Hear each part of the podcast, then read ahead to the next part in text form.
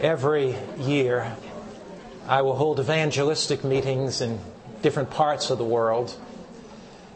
And the Adventist message burns brighter and brighter in my soul every year.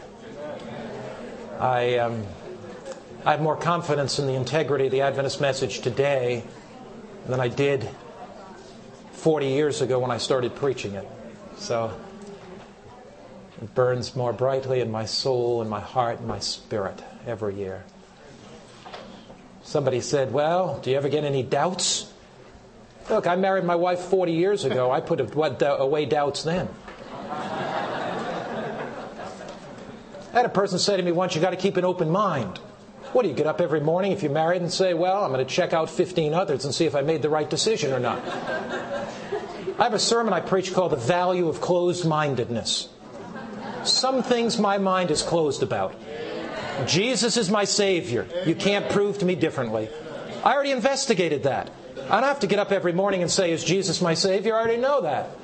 All this business about having an open mind, you apply it to marriage. You get up in the morning, you say, Oh, darling, I got to keep an open mind now. I'm going to go out and investigate seven others.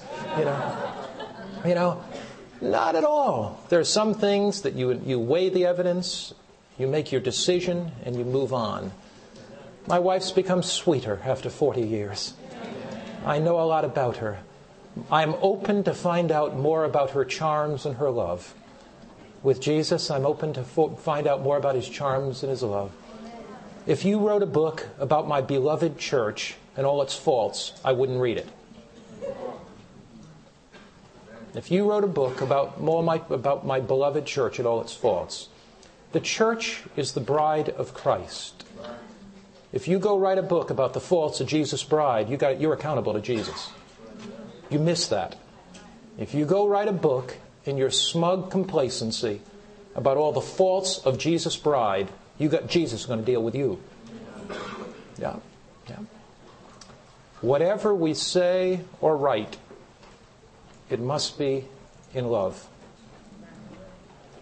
There's places that the church needs improvement, but it does not need a lot of critics tearing it down and stabbing it in the back because it indeed is the bride of Jesus. And Jesus loves his bride. And according to Ephesians, one day the bride of Christ is going to rise spotless, pure, without a wrinkle or any such thing. Well, that was just a little aside. We are getting ready for session number two, and we're going to pray. We never open the Word of God without praying. Father in heaven, we want to thank you again for your word. Most of all, thank you for Jesus, who's the giver of the word and the living word. Inspire our hearts as we study, lift our vision again. In Christ's name, amen. HMS Richards was invited to a meeting of non Seventh day Adventist pastors. And as he attended the meeting, he was sitting at supper that evening at the banquet with a pastor that didn't know that Pastor Richards was an Adventist. And as they began talking, this pastor looked over at Pastor Richards, and they were talking about different religious groups, different religious denominations. And the one pastor looked at Pastor Richards and he said, You know, those Adventists, they're, they're, they're kind of a cult. And he said, It's too bad that it's just too bad, Pastor Richards, that, that we have those Adventists because if we didn't have those Adventists, you know, we wouldn't be so confused about Revelation. And Pastor Richards kind of smiled and he looked at him and he said, You know something? It is too bad that we have those Adventists. Because if we didn't have those Adventists, we wouldn't understand the truth about Revelation. and he kind of joked him for a little bit, you know. And it is true that just as God used the book of Romans in the Reformation period and used Martin Luther to generate and stimulate revival, and that Romans was present truth for that hour, so in the last days, Revelation is especially present truth for our hour. In Revelation chapter 1, verse 1, we read a introduction to the book of Revelation. Many Bibles will say the revelation of St. John. This is really the revelation of Jesus Christ. It's Jesus' final revelation to an end time people. The book of Revelation, in Revelation chapter 1 and verse 1, the revelation of Jesus Christ, which God gave him to show his servants things which must shortly take place. And he sent and signified it by his angel to his servant John. So this is the revelation of Jesus, and it's a revelation that Jesus gave regarding things that must shortly take place. In verse 3, there is a triple blessing. The Father blesses you, the Son blesses you, and the Holy Spirit blesses you. When you see the triple blessing, that's always the blessing of the, the Godhead, the Trinity, the Father, Son, and the Holy Spirit. Blessed is he who reads. So as we read this end time material in Revelation, you will be blessed. Blessed are those that hear. As you hear the words of this prophetic seminar, you will be blessed. But the reason to read and to hear is to keep. And blessed are those who keep the things that are in it, for the time is near. The closer the time comes for the fulfillment of Revelation's prophecies, the more important it is to clearly understand them. Now, Revelation's prophecies are divided into two parts. And really, you can divide the book of Revelation into two sections chapters 1 to 11 and chapters 12 to 22. Chapter 1 in the book of Revelation is an introduction. Then you have three immediate sequences of seven that take you to chapter 11 the seven churches, the seven seals, and the seven trumpets. They take you from chapter 2 to chapter 11 and cover most of that territory with an interjection of Revelation 4 and 5, which you really see the Lamb at the throne of God. Those seven sequences take you from John's day down to the end of time.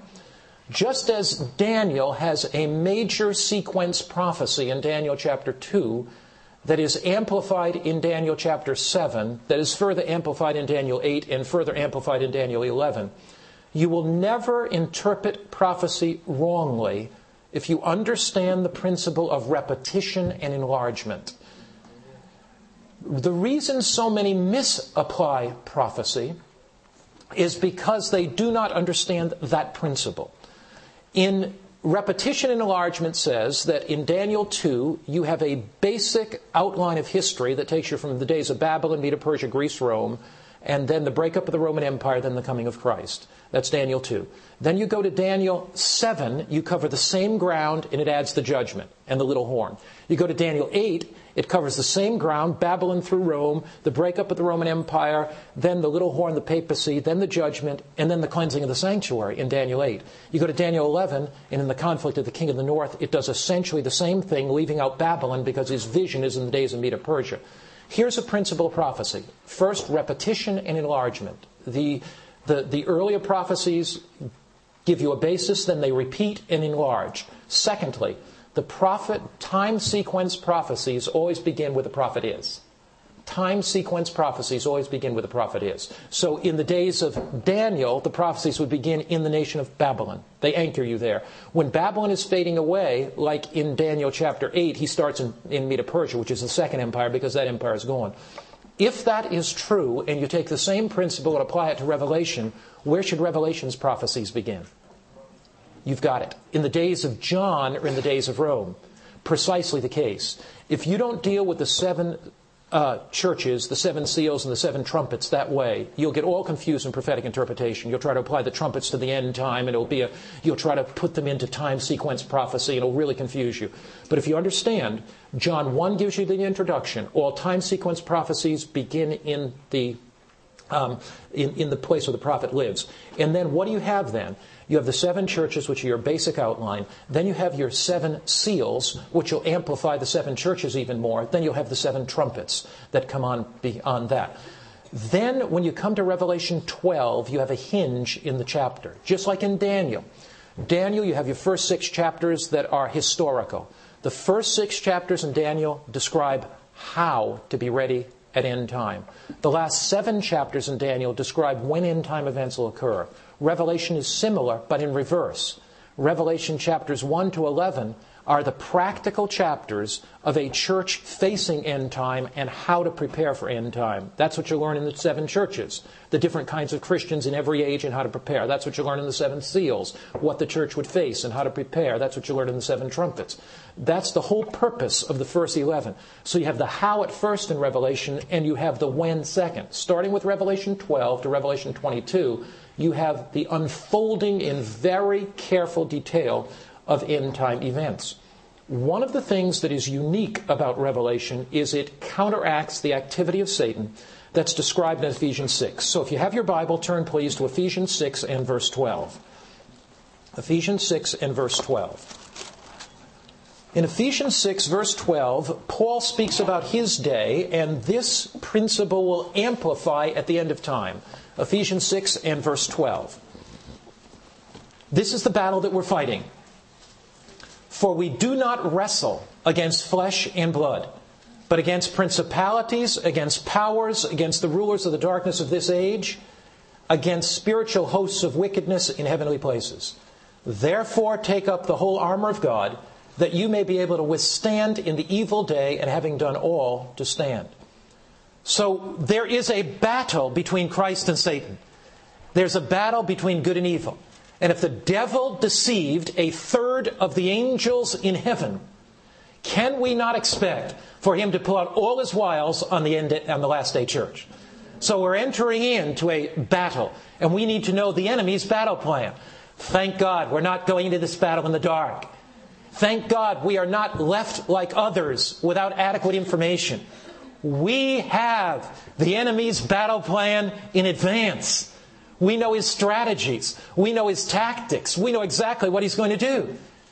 Isn't that what many war generals want in the Second World War? Isn't that what the American government wanted? To understand the German battle plan? To understand what Hitler is going to do? We are a blessed people.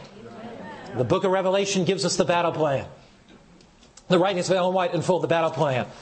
The first thing that we're going to study in this session is, and this, the title of this, section, this section is Revival, Genuine or Counterfeit, Satan's Objects of Attack.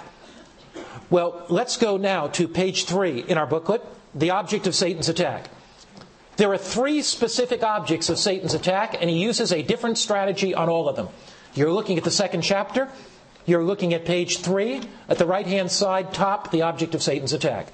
First, number one, he will attack non Christians. So you're writing that there, number one, non Christians. Does everybody see where we are?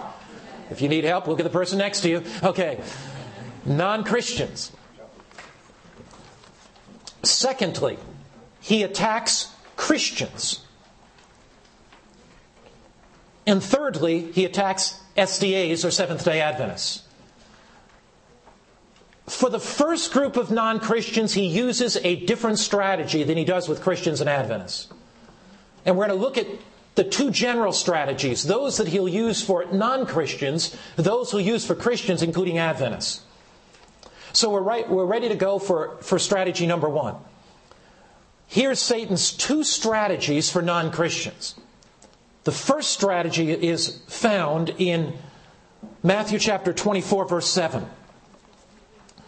Now, you may be wondering about this as a strategy. You've maybe thought of it in a different way. Have you ever thought of war, conflict, and strife as a strategy of deception before? We'll look at it. Wars happen not simply because political governments are in conflict. Wars happen because Satan wants them to happen because they're a strategy of deception, as I'll show you. If you look at Matthew 24, verse 7, it says, For nation will rise against nation, and kingdom against kingdom. And there will be famines, pestilence, and earthquakes in diverse places. So you see where it says strategy number one? You're going to write there war, conflict, strife. War, conflict, strife for strategy number one. Strategy number two natural disasters, economic chaos, and social uh, collapse. So, for strategy one, you're writing war, conflict, strife. For strategy two, you're writing natural disasters, economic chaos, and social collapse. Okay? Now, why is war a strategy? Why is war a strategy? Notice the box under strategy one, where it says Satan delights in, and we're going to read it together as a class from Great Controversy, page 589. You ready? Great Controversy, page 589. Satan delights in war, for it excites the worst passions of the soul and then sweeps into eternity its victims steeped in vice and blood. It is his object to incite the nations to war against one another, for he can thus divert the minds of the people from the work of preparation to stand in the day of God. Now, notice under that what we say wars happen because it is the express desire, the two words are express desire of the enemy of mankind that wars happen. Wars take place because Satan wants them to. So, so what happens in war? People have the worst passions of their heart excited, and they're absorbed in that killing and that bloodshed. It's Satan's object to incite nations to war. That's why God wants his people to be people of peace, not people of war. May I have a little aside? Do you know that any Seventh day Adventist young person today that signs up for the military automatically, automatically, because we have no draft, forfeits all privileges for Sabbath and all privileges to bear arms?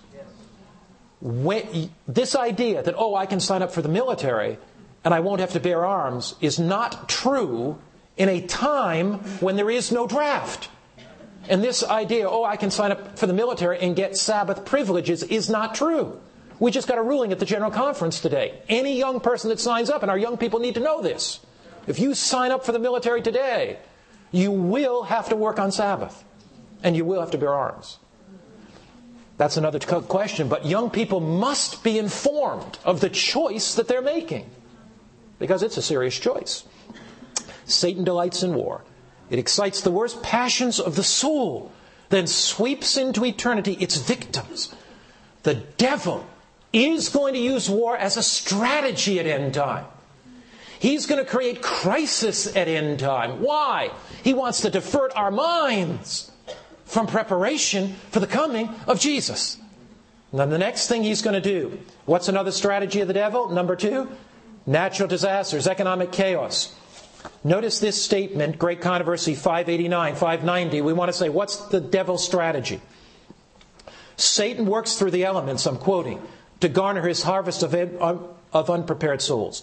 He studied the secrets of the laboratories of nature. And he uses all his power to control the elements as far as God allows. In accidents and calamities by sea and by land, in great conflagrations, what's a conflagration? What's that? fires. You hear about any fires out there? West Coast? You hear about any uh, elements out of control, Hurricane Katrina's? You hear Satan is studying the laboratories of nature. What is he doing? Studying the laboratories of nature. And what's he doing in the laboratories of nature? He's tampering with them so he can bring about hurricane, fire, flood, famine. Okay, we continue in accidents and calamities by sea and by land, in great conflagration, in fierce tornadoes and terrific hailstones, hailstorms, in tempests, floods, cyclones, tidal waves, and earthquakes, in every place and in a thousand forms. Satan is exercising his power. He sweeps away the ripening harvest, and famine and distress follow. He imparts to the air a deadly taint, and thousands perish by the pestilence. Air pollution, toxic waste in the air, these visitations are to become more and more what? More and more what? Frequent and disastrous. Destruction will be upon both man and beast. So, will we have fewer natural disasters at end time? Fewer famines, fewer hurricanes, fewer. And who's behind all that? Who's doing all that? Satan. So he's working in two specific areas. The first is war calamity, so there'll be upheavals in society. Second, he's working in natural disasters to bring about economic chaos. Now, why is his plan working? Why does his plan work? Number one, people take it for granted that what? God causes these disasters. So when you're out there giving a Bible study, there's old Kevin Sears. He's teaching Bible work and Bible work, great man of God, great Bible worker. What's one of the first questions they ask Kevin over there?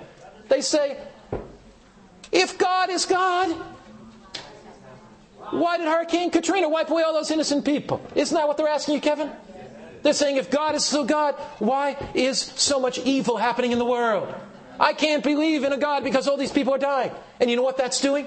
Satan stirs up the natural disasters and stirs up conflict, strife, and war as much as God allows. Satan is the prince of the power of the what? Where do you find that?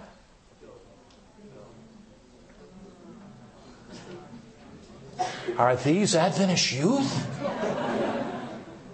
Ephesians, you're going, you're close, that's good. What chapter? Two, this is good. What verse? Ephesians, we better look that one up. Okay, Ephesians chapter 2. Ephesians chapter 2. Satan is the prince of the power of what? Ephesians 2, verse 2. Ephesians 2 2. You can remember that? You remember your girlfriend's phone number, you can remember that one. Ephesians 2, verse 2. And he made alive who were, in, and, and you he made alive who were dead in trespasses and sins, in which you once walked according to the course of this word, according to the prince of the power of what? The air. So he studies the laboratories of nature. He works in two areas wars, conflict, strife. He works in the area of natural disasters. Now, people take it for granted that God causes these disasters. You see where we are. Why does this plan work? Secondly, it gives God an opportunity Satan an opportunity, thank you, to blame disasters on, you're going to write in faithful Bible believing Christians. That's what's going to happen at end time, isn't it? And we'll develop that scenario who are attempting to live in harmony with God's will. You're writing in faithful Bible believing Christians, faithful Bible believing Christians who are attempting to live in harmony with God's will. So, what's going to happen at end time? Remember the scenario. It's repetition and enlargement, what we're doing in the class, like what the Bible does. We studied three angels' messages. The gospel is going to be going to the ends of the earth. We preach the grace of God. It goes out to the ends of the world. We announce the fact that this is God's judgment hour. Call men and women to obedience to God. That call is done in the midst of increasing war, increasing calamity, increasing natural disasters. Satan works false miracles. And in those false miracles, he begins a false religious revival. But there are a certain group of people that won't go along. And when they don't go along to, with this ecumenical unity movement of all religions, what does the devil do? The, isn't that just like the devil? On one side, he causes the war, conflict, and strife. And on the other side, he says that the people who are worshiping the true God are the cause of that because they don't go along with the unity movement. So the devil works what we would say both ends against the middle, doesn't he? That's his strategy. Turn, please, to look at four strategies now that the devil is going to use. We saw the strategies that he uses on the unconverted. He uses war, conflict, strife. He uses natural disasters. And then he tries to say that God did all those things to harden those people in error.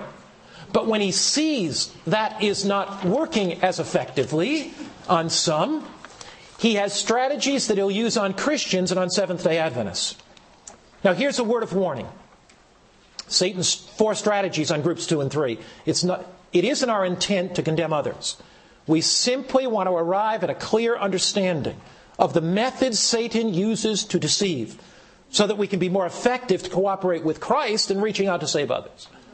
So we want to look at the devil's strategy. Take your Bible, please, and turn to Matthew chapter 24. Matthew 24. Strategy number one the devil will not only use disaster, he will use false and counterfeit miracles. Strategy number one he will use false and counterfeit miracles. Matthew chapter 24. We're looking there at Matthew 24 and verse 24.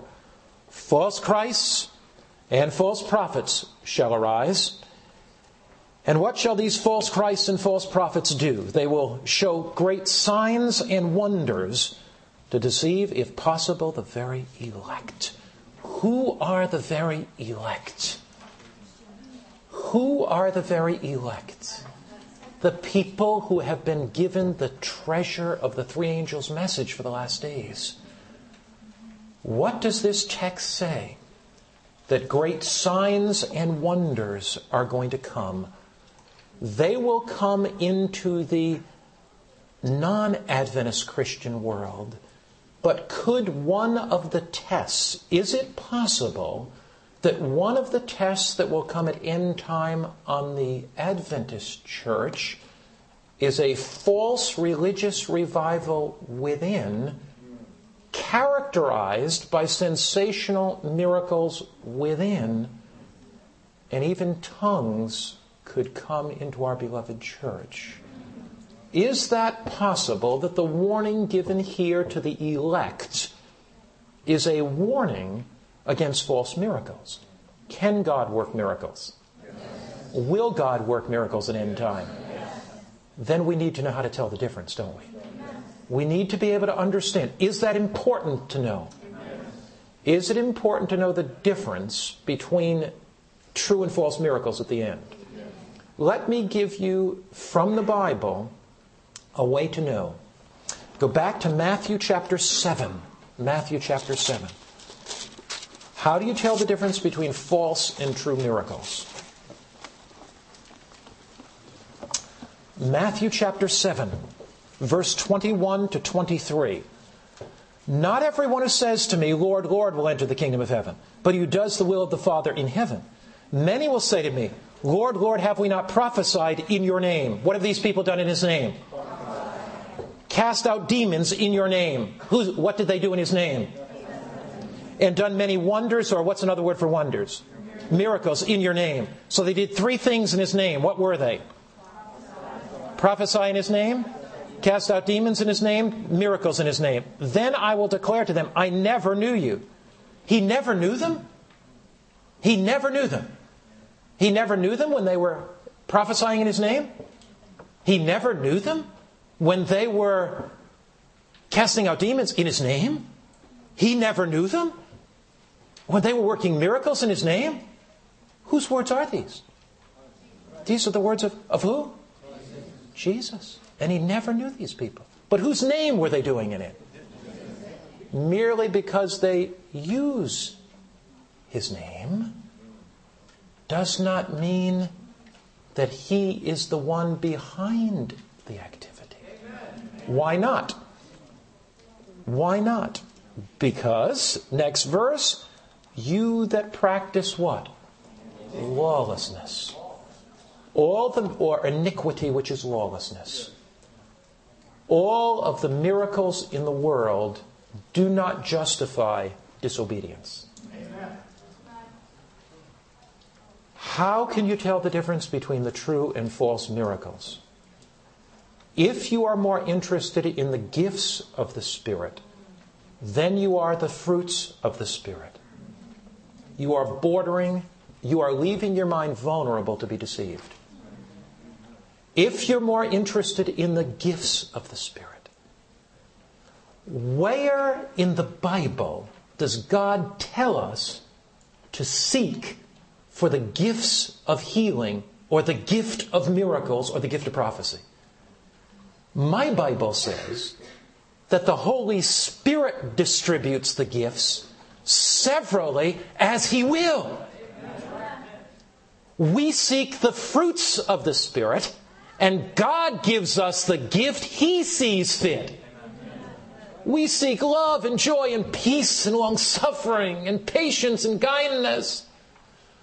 But if you are caught up in the spectacular and you want power, you may get it from the source of fallen or false power. Seek the fruits of the Spirit. Seek a converted heart.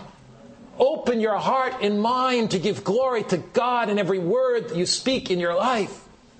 Allow Jesus to be manifest in you.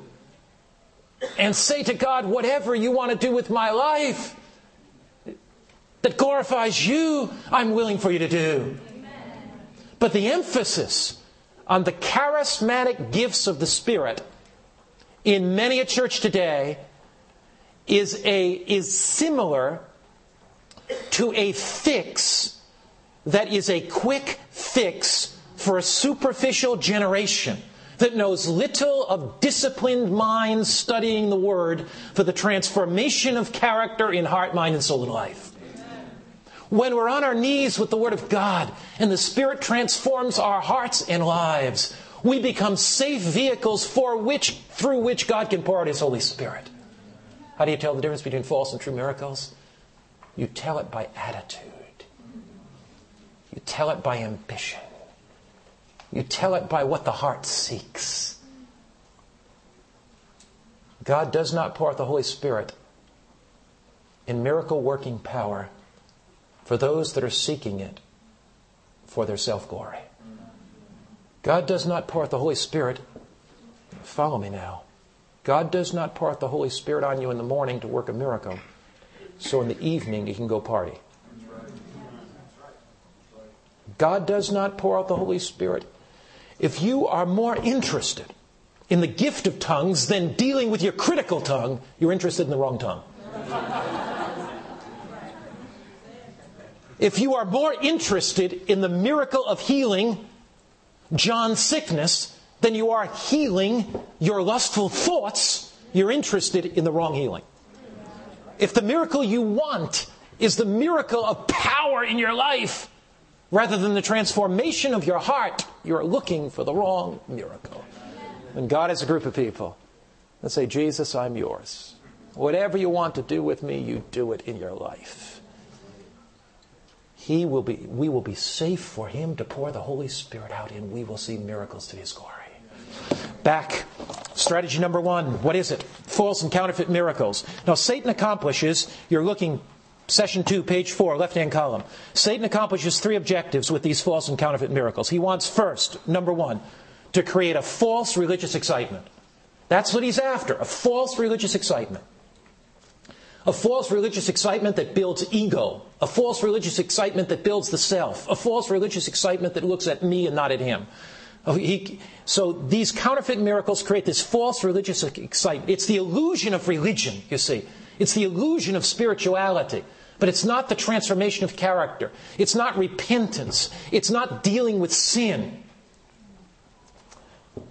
It is dealing with a, what I was almost going to call it's an unsanctified ego, is what it is. So it creates a false religious excitement. Second, false counterfeit miracles strengthen people in disobedience. Because if I got the power, what I have to worry about the Sabbath?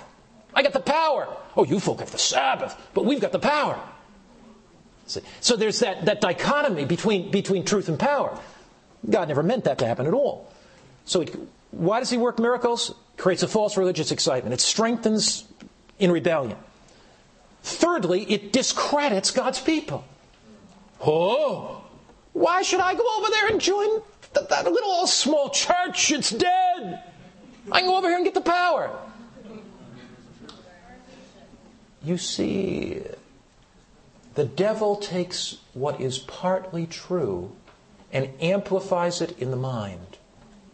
There is no justification for any dead Seventh day Adventist church with the message we have and with the power of God, God wants every Adventist church to be on fire with the true Holy Ghost, the true Holy Spirit. Did you hear what happened in one of those Adventist churches recently? You didn't hear it? preacher was preaching, and a guy died. Right during the sermon. He was about third row from the back. They brought in the paramedics. They had to carry seven people out before they found the dead one. It was a joke. Somebody got it. If, if, if you didn't understand it, the person next to you will explain it to you after. Why does the devil work false miracles? He wants to create a false religious excitement. He wants to strengthen rebellion. He wants to discredit God's people and say, look how dead they are. Now, here are two things to note. Satan's counterfeits are always high quality. You know something about Satan? He never does a thing halfway. Satan never does a thing halfway. His counterfeits are always high quality. You remember when Moses threw down the rod, and the rod became what? The serpent. And what happened to those?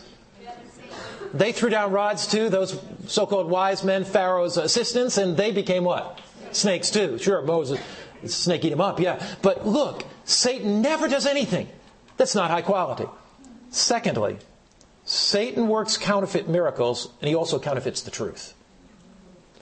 There is a powerful, powerful passage in 2 Thessalonians chapter 2, verse 9 to 11. You don't want to miss this one. You can never believe, put it this way.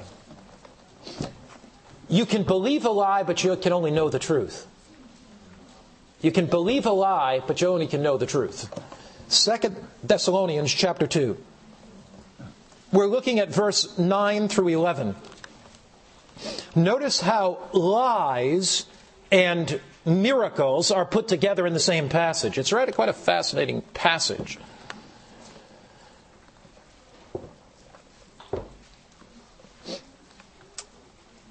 Second Thessalonians chapter 2, verses 9 to 11. The coming of the lawless one, that's the Antichrist power, is according to the working of Satan, with all power, signs, and lying wonders so the Antichrist has power, signs, and lying wonders. He's the lawless one. With all unrighteous deception among those who perish, because they did not receive the love of the truth. What, they, what did they not receive? That they might be saved. For this reason, God sends a what? Allows to come, not active in sending, but He allows to come a strong delusion that they could believe what? A lie. So, if you don't love the truth, you will believe a what? lie. So the devil works up this false religious revival to counterfeit miracles. Then he introduces error. So in the context of these counterfeit miracles, people say, look, here is the power that's being poured out here, and they accept a lie. Because they don't love the truth. So what is the way not to receive a lie? It is to do what? So if you love the truth, the truth is a safeguard against receiving what? lies. Okay? Verse 12. That they all may be condemned who do not believe the truth, but had pleasure in unrighteousness. So the answer, the answer is in thir- verse 13. But we are bound to give thanks to God always for you, brethren, beloved by the Lord, because God from the beginning chose you for salvation through sanctification by the Spirit and belief in the truth. Amen. What is it that keeps us secure it is God holding us. It is the Spirit working in us. It is the truth sanctifying us. How do you tell the difference between true and false miracles? God will work true miracles through those who are totally surrendered to Him, who are, whose hearts have an undivided loyalty, who are committed to His Word, and who want to live obedient, God fearing lives, who have the fruits of the Spirit manifest in their lives.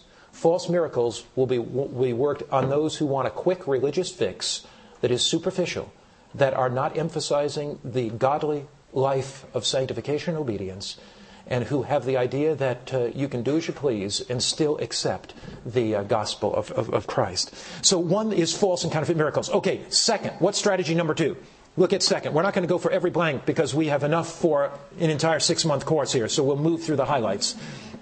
Look, strategy number two is a counterfeit religious revival. So he first works false and counterfeit miracles. Then he works a counterfeit religious revival.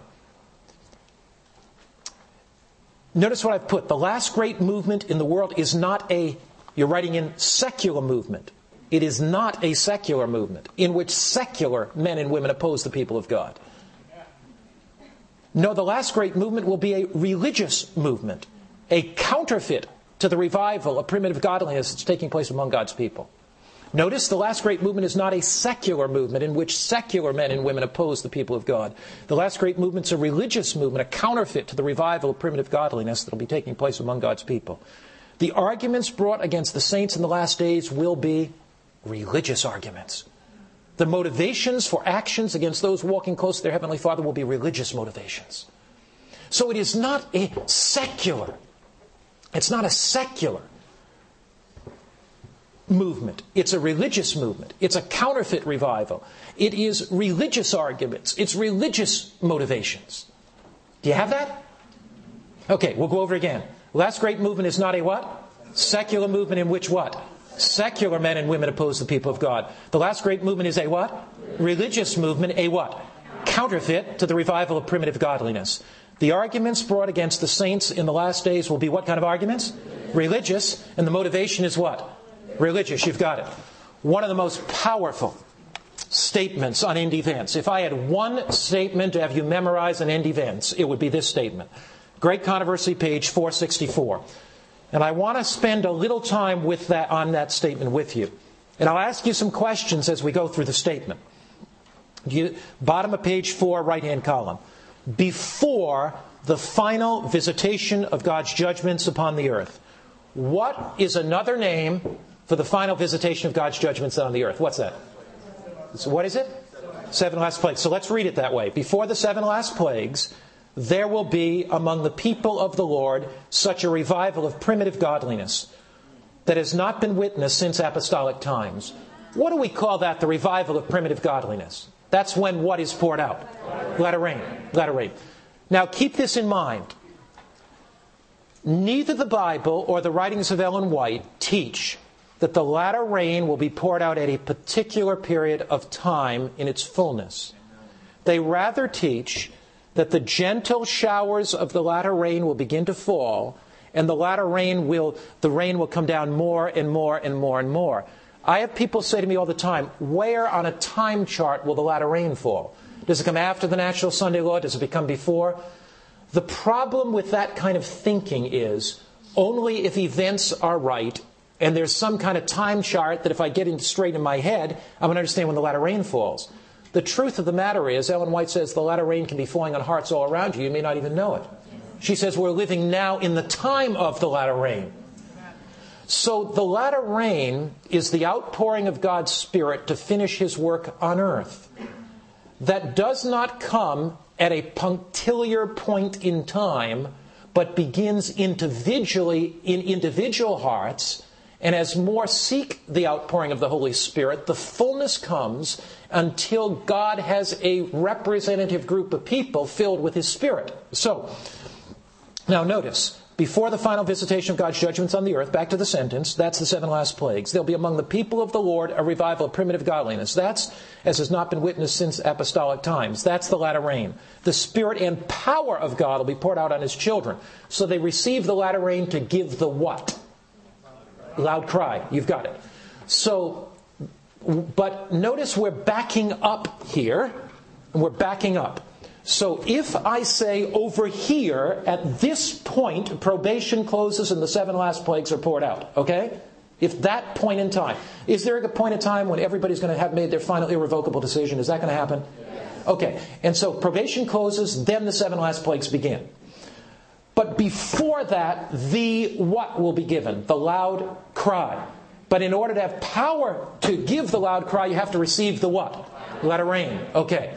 Now let's keep reading. The enemy of souls desires to hinder this work. What work is it that the enemy of souls desires to hinder? What? You've got it. That's it. The latter rain and the what?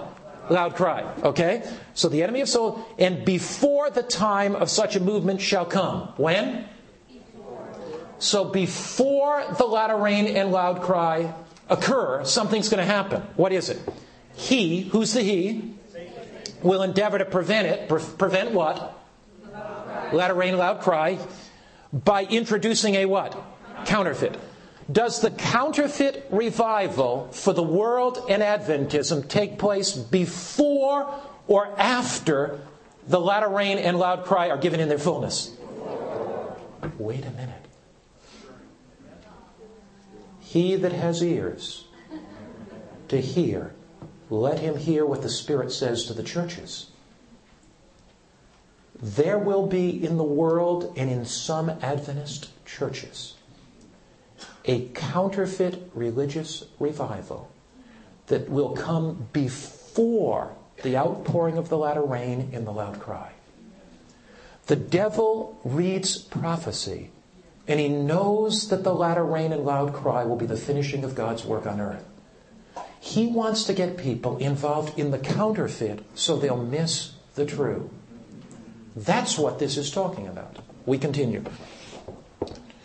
In those churches which he can bring under his deceptive power, he will make it appear that God's special blessing is poured out.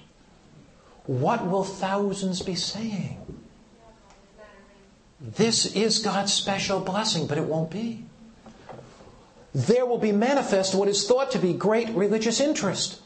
Multitudes will exult that God is working marvelously for them when the work is that of another spirit. Under a religious guise, Satan will seek to extend his influence over the Christian world. What can we expect to see in the very near future? I am not a prophet, but I do read prophecy. I am not a prophet, but I do believe in the writings of the prophet that God gave to the remnant. What can we expect to see? Here's what we can expect to see. We will expect to see in America a false religious, a mighty religious interest. As there is economic chaos in this country, and if you look at our national debt and those that study economy, which know it much more than I, predict that we're on a slender thread right now economically. Those who look at weather patterns talk about global warming. What can we expect to see? We can, see, we can expect to see further disaster and chaos. We can expect to see that. In that context, churches then will be calling for all night prayer vigils. There will be great churches across America that rise up in revival. There will be miracles that sweep through these churches. There will be the gift of tongues that sweeps through. Many Adventists who have been barren of spirituality, longing for something genuine, authentic, but who have not rooted their minds in the Word of God will be swept off their feet. Adventism will be affected by the crisis that will come. This false revival, this manifest revival that will take place in the context of chaos that is, that is going to occur will sweep almost the whole world. But there will be those who are loyal and faithful and true to God. They are longing to reflect in their lives the fruits of the Spirit love, joy, and peace. They're longing to bring glory to His name. They have surrendered hearts. They're the remnant. They seek His will. And upon this group of people, the Holy Spirit is poured out. The loud cry is given. With thousands of voices all over the world, the honest and heart are drawn in multiplied millions come into this last day message, and it triumphs in glory in the final crisis. So, what are some of Satan's deceptions?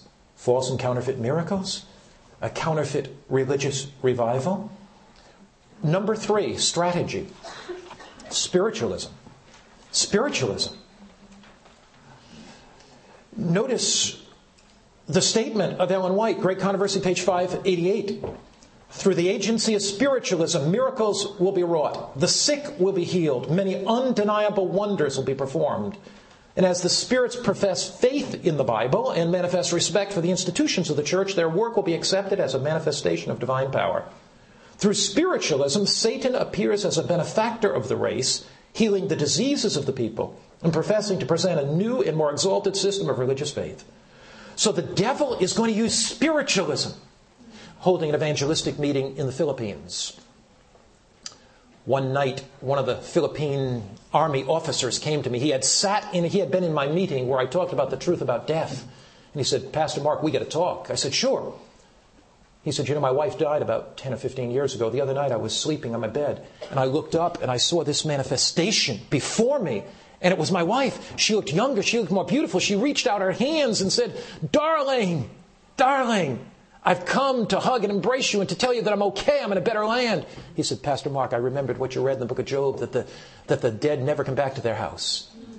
I remembered what you read in Ecclesiastes 9, verse 5, that said, The living know that they shall die, but the dead know not anything. I remembered what you, what you talked about in Psalm 6, verse 5, that it says, In the grave there's no remembrance of you. And in Psalm 115, verse 17, where it says, The dead praise not the Lord, and I remembered going over in John 11 where it talks about Lazarus sleepeth, and I looked at this form, this apparition, and I said, You are not my wife, you're trying to deceive me. In the name of Jesus Christ, be gone. Amen. And he said, Pastor Mark, before my eyes, that evil angel disappeared. Amen. The devil is going to palm off a great counterfeit. And here's what the counterfeit is unless you have faith in the Word of God and you have not learned to trust your emotions, you will be deceived. Faith in the Word of God and absolute confidence in God. If you allow yourself to be hyped up constantly, and if you live on a religious experience of an emotional high, the devil will give to you a false emotional high. That's why God's leading us back to His Word. That's why He's leading us to something solid, something secure, something. See, the devil always wants the subjective, God always wants the objective. The devil always wants us to base truth on experience. God wants us to evaluate experience by truth. Amen. My experience is no determinant for what is truth. Truth always governs and guides and shapes my experience. It's not that I long for an experience, and because I have that experience, that verifies what truth is. All experience in religious belief is tested by truth, not the other way around. But to a generation that says we need to have an experience, the devil will give a counterfeit experience through spiritualism. So, what are the devil's strategies? False and counterfeit miracles. One. Two, counterfeit religious revival. Three, spiritualism. Four, last deception Satan's personation of Christ. Satan's personation of Christ. Great controversy 624. As the crowning act in the great drama of deception, Satan himself will personate Christ. The church has long professed to look to the Savior's advent as the consummation of her hopes. Now, the great deceiver will make it appear that Christ has come. In different parts of the earth, Satan will manifest himself among men as a majestic being of dazzling brightness, resembling the description of the Son of God given by John in Revelation. The false latter rain comes before the true. The false loud cry comes before the true. The false miracles before the true. And the false manifestation of Satan comes before the true. But thank God for His Word. Thank God for the map and the light on the road ahead. We're going to finish this class by taking a brief look at the latter rain. And then this afternoon we'll come back. Hosea 6, verse 1 to 3. Hosea 6. God is not going to be left without the final word. Final chapter, not written yet. Final act in the drama, not yet given. Hosea 6, verse 1 and onward, come, let us return to the Lord. He's torn and he'll heal us. He's stricken, he'll bind us up the great healing ministry of the Holy Spirit in the heart and life. After two days, He'll revive us. On the third day, He'll raise us up, that He may live, that we may live in His sight. Let us know, let us pursue the knowledge of the Lord. See, here's the people that the latter rain falls upon those that pursue the knowledge of the Lord. Those that seek a knowledge of His Word. His going forth is established as the morning. He will come to us like the rain, like the latter and former rain to the earth. The former rain that fell gently in the agricultural cycle of Israel in the spring. That former rain, we couldn't call it early rain. The early rain watered the seed, helped it to grow. You can write it there, page 2, page 6, session 2. Early rain waters the seed, helps it to grow. But at the end of the agricultural cycle, the what comes? Latter rain. So the gentle rain is falling now. But God is going to pour out His Spirit in latter rain power.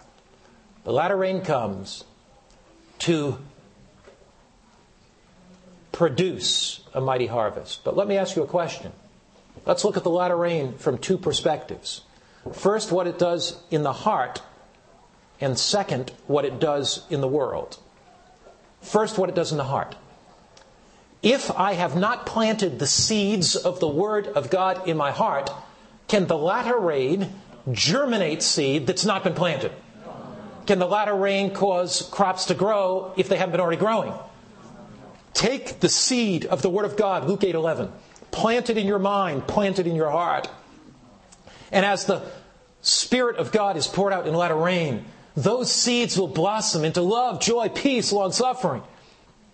Under the influence of the mighty power of the Holy Spirit, God will intensify the active Christian virtues in your life. He'll give you compassion and mercy and patience and love and kindness.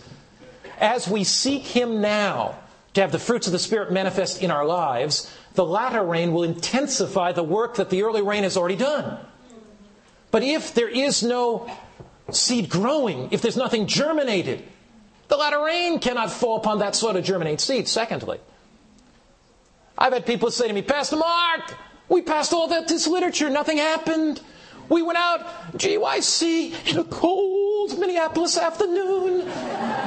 Our knees were knocking, our hands were our hands were together, and we came back and there was not that much. There's some little church, we don't believe in evangelism. We mailed the handbills before. When did God say it? When did God say to do it only if you get results? Sow the seed, pass out the literature, give the Bible studies, preach the message of God, because when the latter rain falls, all those television programs, all those radio programs, all that seed we've sown is going to come in a great harvest of, for God, and thousands and thousands will come to this last day message. When I was young, I used to get excited about it. I slowed down a little bit in my old age, but I'll tell you, I still got one or two good sermons left in me. I don't worry about all those people who say it can't be done. They didn't see latter rain power yet. I don't worry about all those people that say, Mark, you're spending all this money on evangelism. I say, yeah, what are you spending your money on? I don't worry about that. I'm not caught up in some egotistical success syndrome. All I want to do is do it for Jesus. Amen. Do it for Jesus. Tell somebody about Jesus. Tell somebody about Jesus. Give Jesus, give Jesus all your life and all your heart. Pass out that literature. Give some Bible study.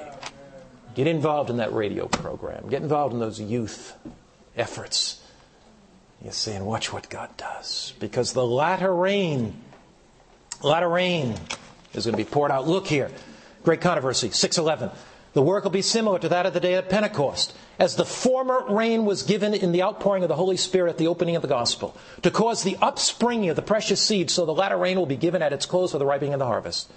Then shall we know if we know, if we follow on to know the Lord. His going forth is prepared as a morning. He'll come as the rain, as the latter and former rain in the earth. Be glad and rejoice. He's given you the former rain moderately. When was the former rain given historically? Pentecost. And how many were baptized? Pentecost. One day, one place. And the Bible calls that what? Moderate. Moderate. If you saw 3,000 people baptized at one time in one place, would you call that moderate? And they were fully converted? But the Bible says He's given you the former rain what? Moderately. The only way you can know that that's moderate is this it's moderate in comparison to what's to come. It's moderate in comparison to what is to come. But he will give you the latter rain. I'll pour out my spirit on all flesh.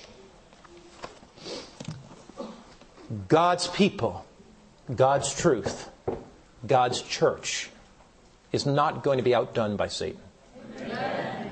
There will be those who are on their knees praying and seeking Him who are fully surrendered to Him, who are passionate about sharing His love with others. He will pour out the Holy Spirit in latter rain power, and the work of God on earth will be finished. There will be a crisis, but Christ will take us through the crisis. There will be a great shaking, but the ship will go through. Amen. This is no time to get off the boat. It's kind of like the ark. The animals on the ark were not housebroken.